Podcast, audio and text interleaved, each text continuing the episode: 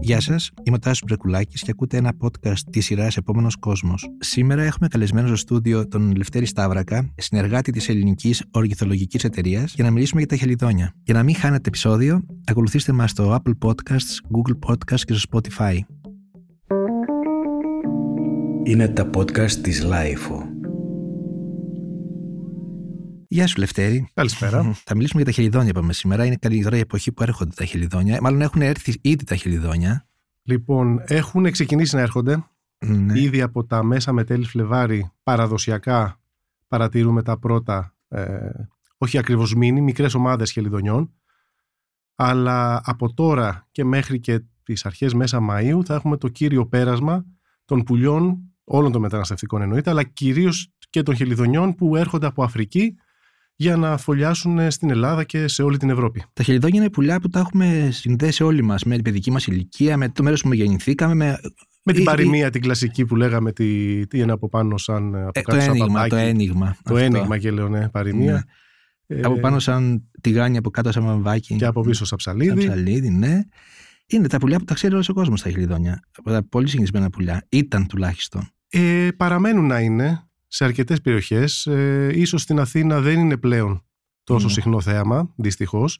Κυρίως στο κέντρο της Αθήνας που παλαιότερα είχε πολύ μεγάλους αριθμούς και δυστυχώς έχουν μειωθεί δραματικά στις τελευταίες δεκαετίες. Παρ' όλα αυτά είναι ένα από τα πουλιά που προσεγγίζουν τον άνθρωπο, κυρίως γιατί φωλιάζουν σε ανθρώπινες κατασκευές, σπίτια, κτίρια γενικότερα, γέφυρες από κάτω, οτιδήποτε έχει να κάνει με τον άνθρωπο. Οπότε είμαστε πολύ πιο εξοικειωμένοι με τα χελιδόνια παρά με άλλα είδη. Ναι, να ξεκινήσουμε να πούμε λίγο κάποια γενικά πράγματα. Αλλά πού μπορεί να βρει κανείς χελιδόνια, δηλαδή υπάρχουν σε όλες τι υπήρου. Σε όλη την ε, Ιφίλιο μπορούμε να δούμε χελιδόνια. Υπάρχουν γύρω στα 90 διαφορετικά είδη χελιδονιών, Μμ. τα οποία εξαπλώνονται σε όλες τις υπήρου, εκτός από την Ανταρκτική εννοείται. Δηλαδή μπορούμε να, χε- να δούμε χελιδόνια να αναπαράγονται και στην Ισλανδία πλέον. Ίσως αυτό έχει να κάνει και με την κλιματική αλλαγή, αλλά παρόλα αυτά τα βρίσκουμε και τόσο ψηλά και τόσο και στο βόρειο ημισφαίριο και στο νότιο. Σε όλες τις υπήρους γενικά υπάρχουν χελιδόνια. Ναι, στην Ελλάδα υπάρχουν σε όλη την Ελλάδα, ε. Υπάρχουν σε όλη την Ελλάδα και έχουμε πέντε διαφορετικά είδη χελιδονιού. Τα λεγόμενα το σπίτο χελίδωνο, Μμμ. το στάβλο χελίδωνο, το μίλτο χελίδωνο, το οποίο δεν έχει να κάνει με όνομα, δεν είναι ο μίλτος. Είναι, είναι ο μίλτος, αλλά έχει να κάνει με το χρωματισμό του. Μίλτος στην αρχαιότητα ήταν ένα είδος, ας πούμε, σκουριασμένο κόκκινο. Και είναι λόγω του χρώματος που έχει. Έχουμε το όχθο χελίδωνο και έχουμε και το βράχο χελίδωνο. Ο κόσμος, βέβαια, ξέρει πολύ καλά μόνο δύο από αυτά τα πέντε. Το σπίτο και το στάβλο. Αυτά είναι Μμμ. που έρχονται κατά κύριο λόγο και φωλιάζουν κοντά στον άνθρωπο Είναι όλα μεταναστευτικά; σχεδόν όλα, από την άποψη ότι από όλα αυτά που ανέφερα υπάρχει ένα είδος, το βράχο χελίδωνο, το οποίο και τον χειμώνα μπορούμε να το δούμε σε μεγάλους αριθμούς στην Νότια Ελλάδα κυρίως. Δηλαδή δεν μεταναστεύει όπως όλα τα υπόλοιπα είδη να πάει στην Αφρική ή τουλάχιστον Αφρική εννοώντα κάτω από τη Σαχάρα, αλλά μπορούμε να το δούμε και μέσα στο καταχύμωνο, μέσα στο κρύο, όπως φέτος ας πούμε για παράδειγμα στο Εθνικό Πάρκο Σινιά, βλέπαμε μεγάλες ομάδες να τρέφονται μέσα στο ξεροβόρι βρίσκοντας έντομα πολύ χαμηλά κοντά στην επιφάνεια του νερού. Δηλαδή, είμαστε στην Ελλάδα, όσο κρύο και να κάνει, Μμμ. λίγο να βγάλει ήλιο, ε, ένα έντομα θα εμφανιστεί. Οπότε ε, εκμεταλλεύονται την ευκαιρία και τρέφονται με ό,τι μπορούν να βρούνε. Γι' αυτό και Μμμ. παραμένουν όλο τον χρόνο. Και αυτά που φεύγουν, πότε έρχονται και πότε φεύγουν από την Ελλάδα; Λοιπόν, έρχονται κυρίως το Μάρτιο, Μάρτιο-Απρίλιο. Όπως είπα, το, ένα από τα είδη, το σπιτοχελίδονο, ε, είναι λίγο πιο βιαστικό. Τα πρώτα έρχονται μέσα με τέλη Φλεβάρι. Αλλά ο κύριος όγκος είναι τον Μάρτιο και τον Απρίλιο. Ε, εννοείται ότι υπάρχουν ε, διακυμάνσεις όλα αυτά, δηλαδή μπορούμε να δούμε και το Μάιο, καθυστερημένους, αργοπορημένους μάλλον, μετανάστες. Αλλά κυρίως Μάρτιος-Απρίλιος. Τώρα είναι η εποχή, δηλαδή η καλή εποχή, το peak που λέμε τη σεζόν. Αντίστοιχα, το φθινόπωρο ξεκινάνε και φεύγουν από τον Αύγουστο, τα πρώτα. Έχουμε ροή, γιατί έρχονται και πουλιά από βορειότερα. Καταλαβαίνετε ότι όλο αυτό είναι μια δυναμική κατάσταση. Μπορεί τα δικά μας τα πουλιά να φύγουν, ας πούμε, το Σεπτέμβρη, Μμμ. αλλά αυτά που έχουν αναπαραχθεί στη Σκανδιναβία, γιατί μέχρι εκεί φτάνουν, θα αργήσουν να κατέβουν. Οπότε μέχρι και Οκτώβρη έχουμε ροή χελιδονιών. Ενδεχομένως να δούμε και μεγάλους αριθμούς και τον Νοέμβρη. Μμμ. Και φυσικά, εκτός από τα βραχιοχελίδωνα που είπαμε ότι σίγουρα παραμένουν το χειμώνα εδώ μεγάλοι αριθμοί, έχουμε πλέον και μεμονωμένα άτομα ή και μικρές ομάδες από άλλα είδη χελιδονιών που ας πούμε τολμούν να παραμείνουν το χειμώνα στην Ελλάδα εκμεταλλευόμενα την γενικότερη θέρμανση. Αυτό Ναι. βέβαια μπορεί να βγει και μπούμεραν. Καταλαβαίνετε ότι αν πέσει μια βαρύ χειμωνιά για πολλές μέρες, αυτό ισοδυναμεί με, με το τέλος. Φέτος δεν είναι μια κακή χρονιά για τα χελιδόνια. Δηλαδή, όχι μόνο. Ε, η χρονιά τώρα ξεκίνησε για τα χελιδόνια. Δεν μπορούμε να πούμε ότι είναι κακή χρονιά. Από την αν είχαν έρθει νωρίς, ναι, ενώ. Τα πρώτα χελιδόνια λοιπόν που ήρθαν, αρχές Μαρτίου ειδικά, που είχαμε τα έντονα κρύα, ναι, αντιμετώπισαν προβλήματα. Παρόλα αυτά, ε, εγώ τα όσες φορές είχα βγει και μέσα στο κρύο, είδα ότι καταφέρναν και βρίσκαν έντομα, πεντώντας απλά πιο χαμηλά. Γενικά είναι μια, ένα συνεχές παιχνίδι των χελιδονιών με τα έντομα.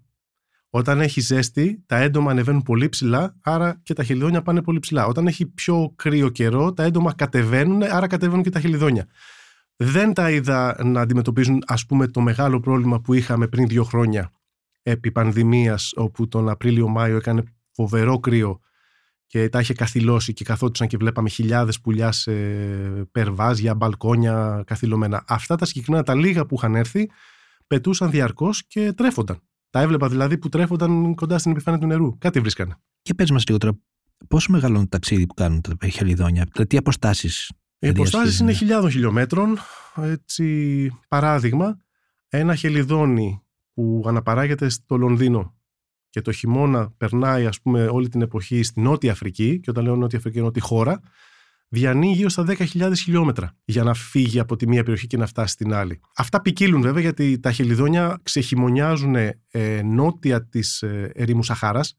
Αυτό μπορεί να είναι είτε στη ζώνη του Σάχελ που λέμε, Τσάντ, Νίγηρας, ε, Αιθιοπία, Σουδάν, μπορεί να είναι και η Νότια Αφρική, η χώρα.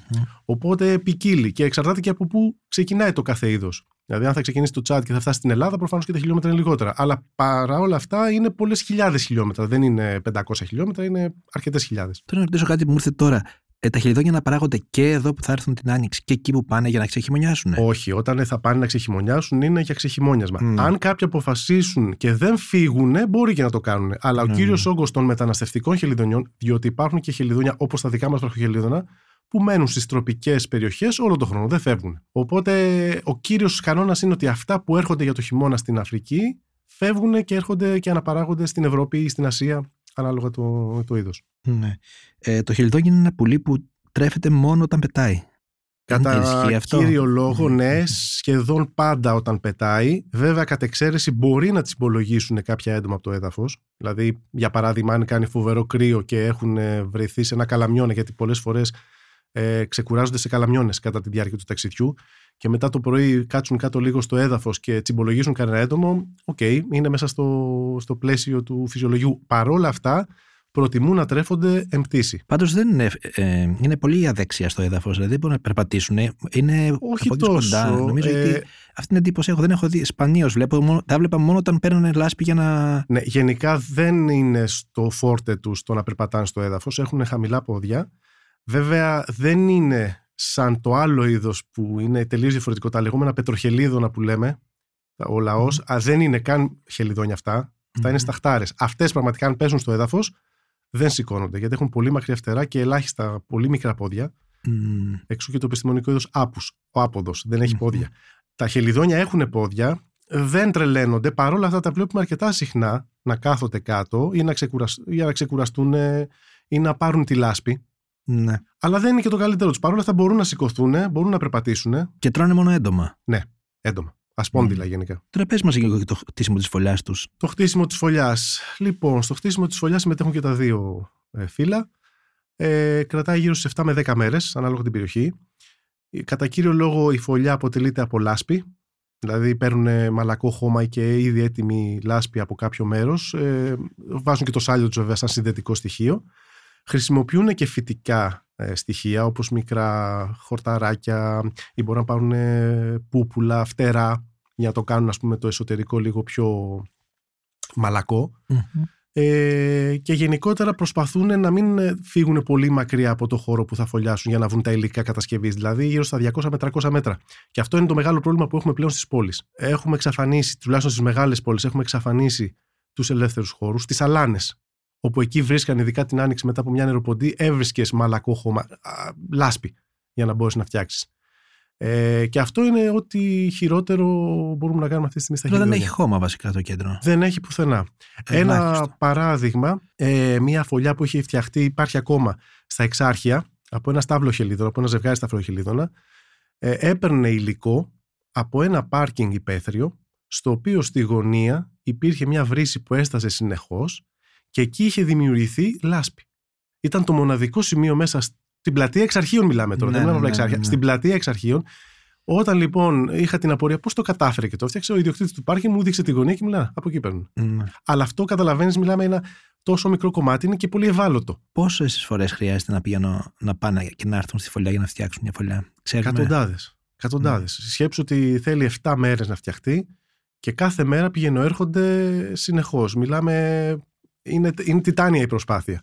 Ναι. Υπάρχουν και άλλου είδους φωλές. Δηλαδή, εκτός αυτή τη χρηστή που ξέρουμε, υπάρχουν και άλλες άλλες φωλές. Οι φωλιές λοιπόν είναι οι κύριες, ας πούμε, είναι η κλασική του σπίτο χελίδωνου, η οποία ουσιαστικά τι κάνει κάτω από γύσα, από μπαλκόνια και έχει μια πολύ στενή ε, έξοδο. Αυτό το κάνει για να αποφεύγει η κατάληψη της φωλιάς από άλλα πουλιά, όπως τα σπουργίτια, που είναι οι κύριοι αντίπαλοι στο ποιος θα χρησιμοποιήσει τη φωλιά. Υπάρχει το, η κούπα που φτιάχνει το στάβλο χελίδωνο, που δεν κλείνει από πάνω δηλαδή, δεν αφήνει τη σχισμή, Mm. αλλά είναι μια κούπα. Και υπάρχει και το ιγκλού. Το μίλτο χελίδωνο φτιάχνει την πιο περίτεχνη φωλιά. Είναι μια κούπα κλειστή, αλλά μπροστά έχει ένα θάλαμο. Ε, οπότε προσωμιάζει το ιγκλού, ανάποδο.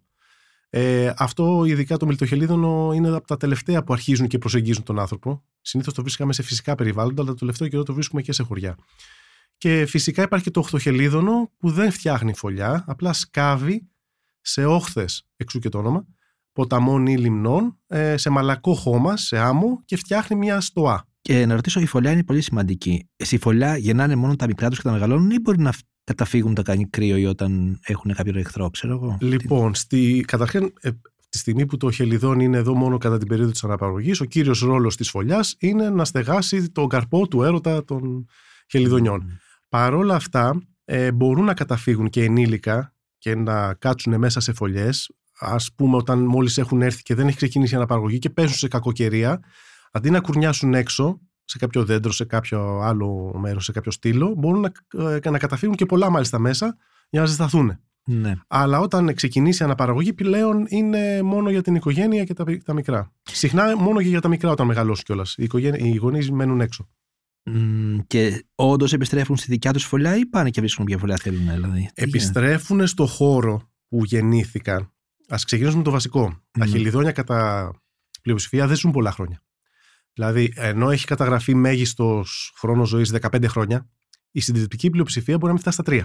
Μ, Είναι δύσκολο και το ταξίδι και όλες οι, οι εχθροί, οι θηρευτές, γενικά επιστρέφουν, δηλαδή τα μικρά που μεγάλωσαν στο, σε ένα συγκεκριμένο χώρο θα επιστρέψουν στον ίδιο χώρο. Τώρα αν θα καταλάβουν την ίδια φωλιά ή θα φτιάξουν μια δίπλα αν έχει καταστραφεί ή θα πάρουν μια άλλη δίπλα αν είναι μια απικία, αυτό ποικίλει. Αλλά θέλουν να επιστρέψουν στον ίδιο χώρο. Όχι αναγκαστικά στην ίδια φωλιά, αλλά στον ίδιο χώρο. Έχουν πληθυ- ε, μειωθεί οι πληθυσμοί των χελιδονιών τα τελευταία 30 χρόνια, ας πούμε; Εγώ βλέπω στην Αθήνα, για παράδειγμα, ναι, ότι έχουν μειωθεί κατά πολύ.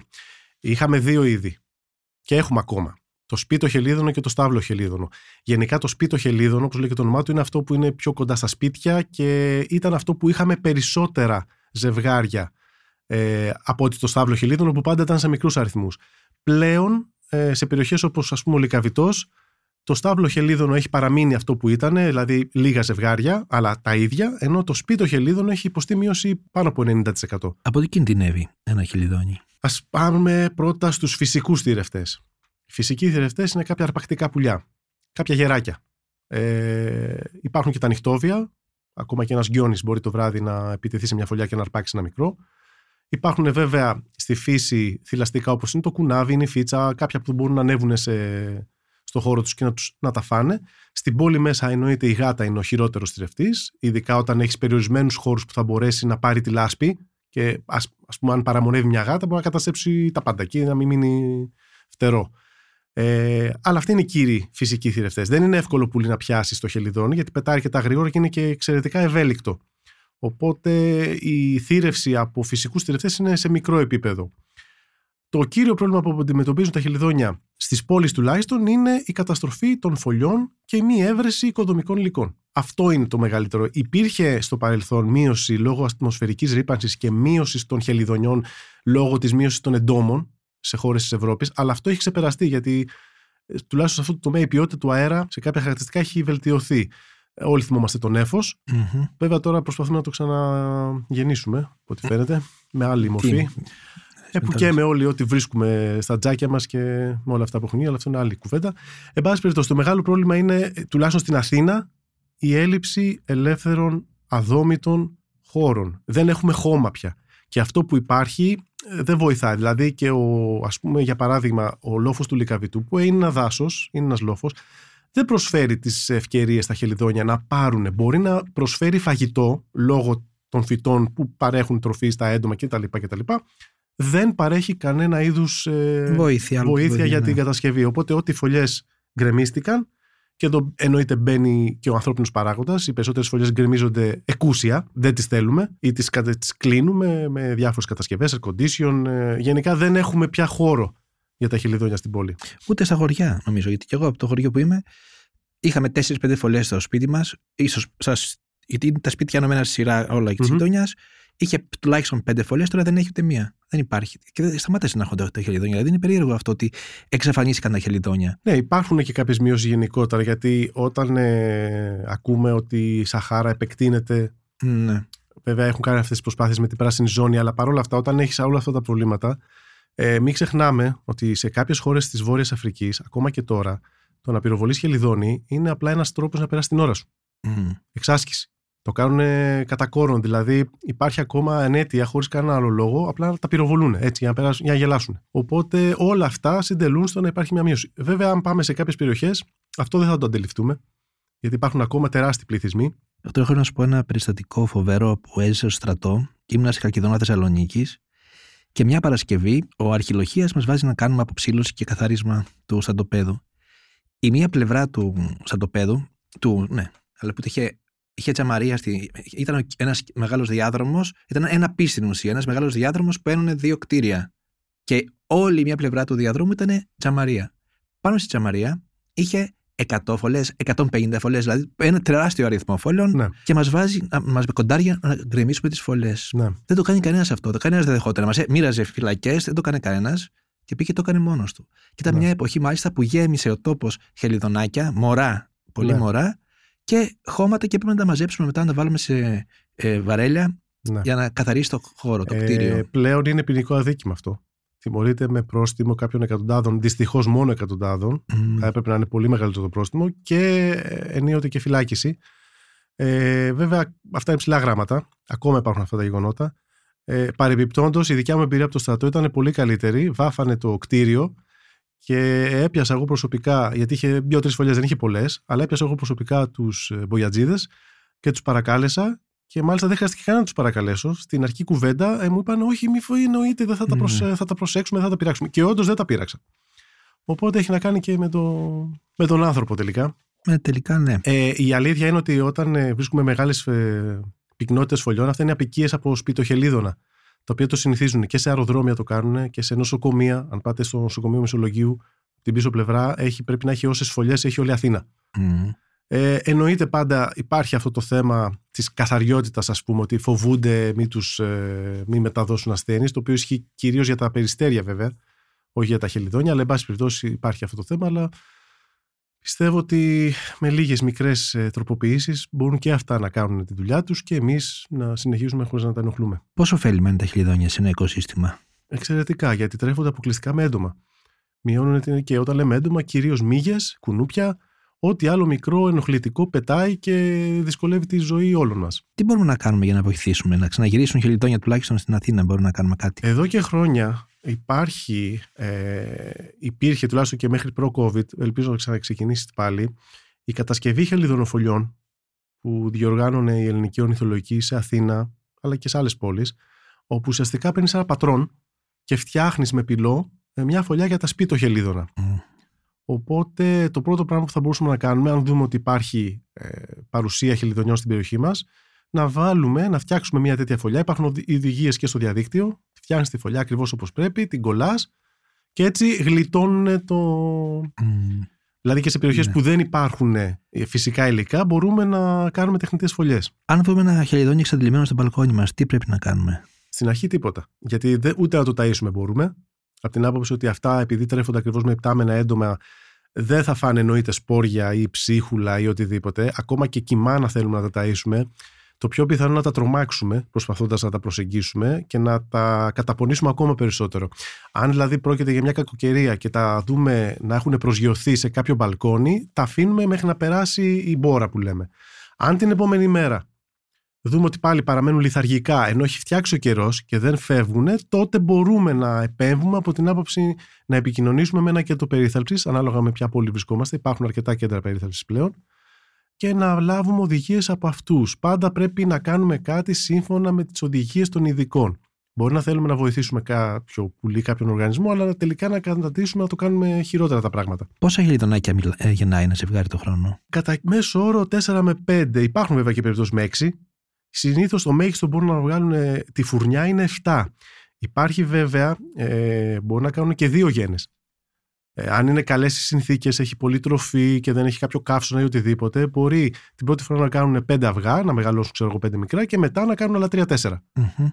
Ε, υπάρχει και το εξαιρετικό ενδεχόμενο να κάνουν και τρίτη γενιά, αλλά αυτό είναι το σπάνιο. Το σύνηθες είναι να κάνουν μία με δύο γένες. Τι άλλο αξίζει να πούμε για τα χελιδόνια; Υπάρχουν, ε, ένα έτσι ας πούμε πιο πικάντικο είναι ότι υπάρχουν και διαζύγια, ακόμα και στα χελιδόνια. Δηλαδή μπορεί ένα ζευγάρι να ξεκινήσει να κάνει φωλιά και να ξεκινήσει την αναπαραγωγή, αλλά κάτι να γίνει και να πάρει διαζύγιο. Οπότε ένα από τα δύο να βρει άλλο τέρι. Mm. Εννοείται υπάρχει και η πολυγαμία, ειδικά σε περιοχές που υπάρχει μεγάλη πυκνότητα φωλιών.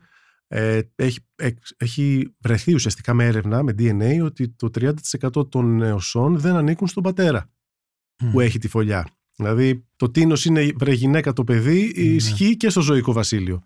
Τα χελιδόνια επειδή δεν ζουν και πολλά χρόνια. Δεν μπορούμε να πούμε ότι είναι αυτά τα είδη που το ζευγάρι είναι όλο το χρόνο μαζί. Οι δεσμοί αναπτύσσονται λίγο πριν ή την ώρα που φτάνουν στην περιοχή. Δηλαδή, έρχεται πρώτα ας πούμε, το αρσενικό και ψάχνει να βρει τέρι. Είναι ουσιαστικά εραστές του καλοκαιριου όπως λέει και η ταινία. Δεν είναι σχέση ζωής που θα κρατήσει για όλα τα χρόνια. Δεν και δεν θα μπορούσε ναι. κιόλας. Ναι. Δεν είναι κύκνη ούτε Γιατί ο κόσμος ο πολύς δεν ξέρει ότι το πιο πιστό ζευγάρι στο ζωικό βασίλειο, ε, κατά πάσα πιθανότητα είναι οι κόρακες. Οπότε έχουν μια αρκετά έτσι έντονη ζωή. Επίσης υπάρχει και το πολλοί γείτονες βοηθούν στην ανατροφή. Δηλαδή κάποια ζευγάρια που μπορεί να μην κατάφεραν, να χάλασε η φωλιά τους ή να μην βγήκαν τα μικρά, ε, να βοηθούν στην ανατροφή γειτονικών. Δηλαδή υπάρχει και αυτή η αλληλεγγύη. Είναι πολύ καθαρά όσον αφορά τη φωλιά τους. Ε, τα μικρά στην αρχή, όταν ε, ό,τι περιτώματα τα, παίρνει, τα παίρνουν οι γονείς και τα πετάνε έξω και στο τέλος μαθαίνουν τα μικρά και τα κάνουν έξω. Mm. Μαθαίνουν και αυτά, κάνουν εκπαίδευση τουαλέτας και φυσικά όπως και σε όλα τα περισσότερα ζώα παρότι μπορούν να φύγουν από τη φωλιά παραμένουν για ένα χρονικό διάστημα μαζί με τους γονείς δηλαδή πετάνε μαζί και τους παρακαλάνε ε, να τους ταΐσουν δηλαδή μπορούμε να δούμε χελιδόνια να ταΐζει το ένα το άλλο στον αέρα mm. αυτό κυρίως το καλοκαίρι που έχουν βγει ας πούμε έχουν ξεπεταχθεί τα μικρά και μαθαίνουν πώς θα, πώς θα μάθουν να τροφουν Mm-hmm. Παρ' όλα αυτά για ένα χρονικό διάστημα τα ταΐζουν οι γονείς εκτός σπιτιού.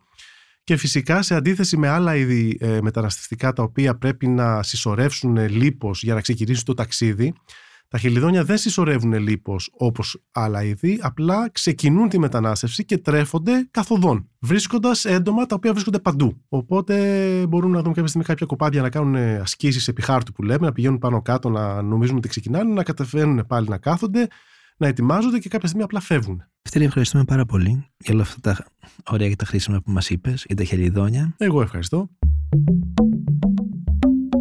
Είμαι ο Τάσος Μπρεκουλάκης και ακούσατε ένα podcast της σειράς Επόμενος Κόσμος. Για να μην χάνετε επεισόδιο, ακολουθήστε μας στο Apple Podcast, στο Google Podcast και στο Spotify.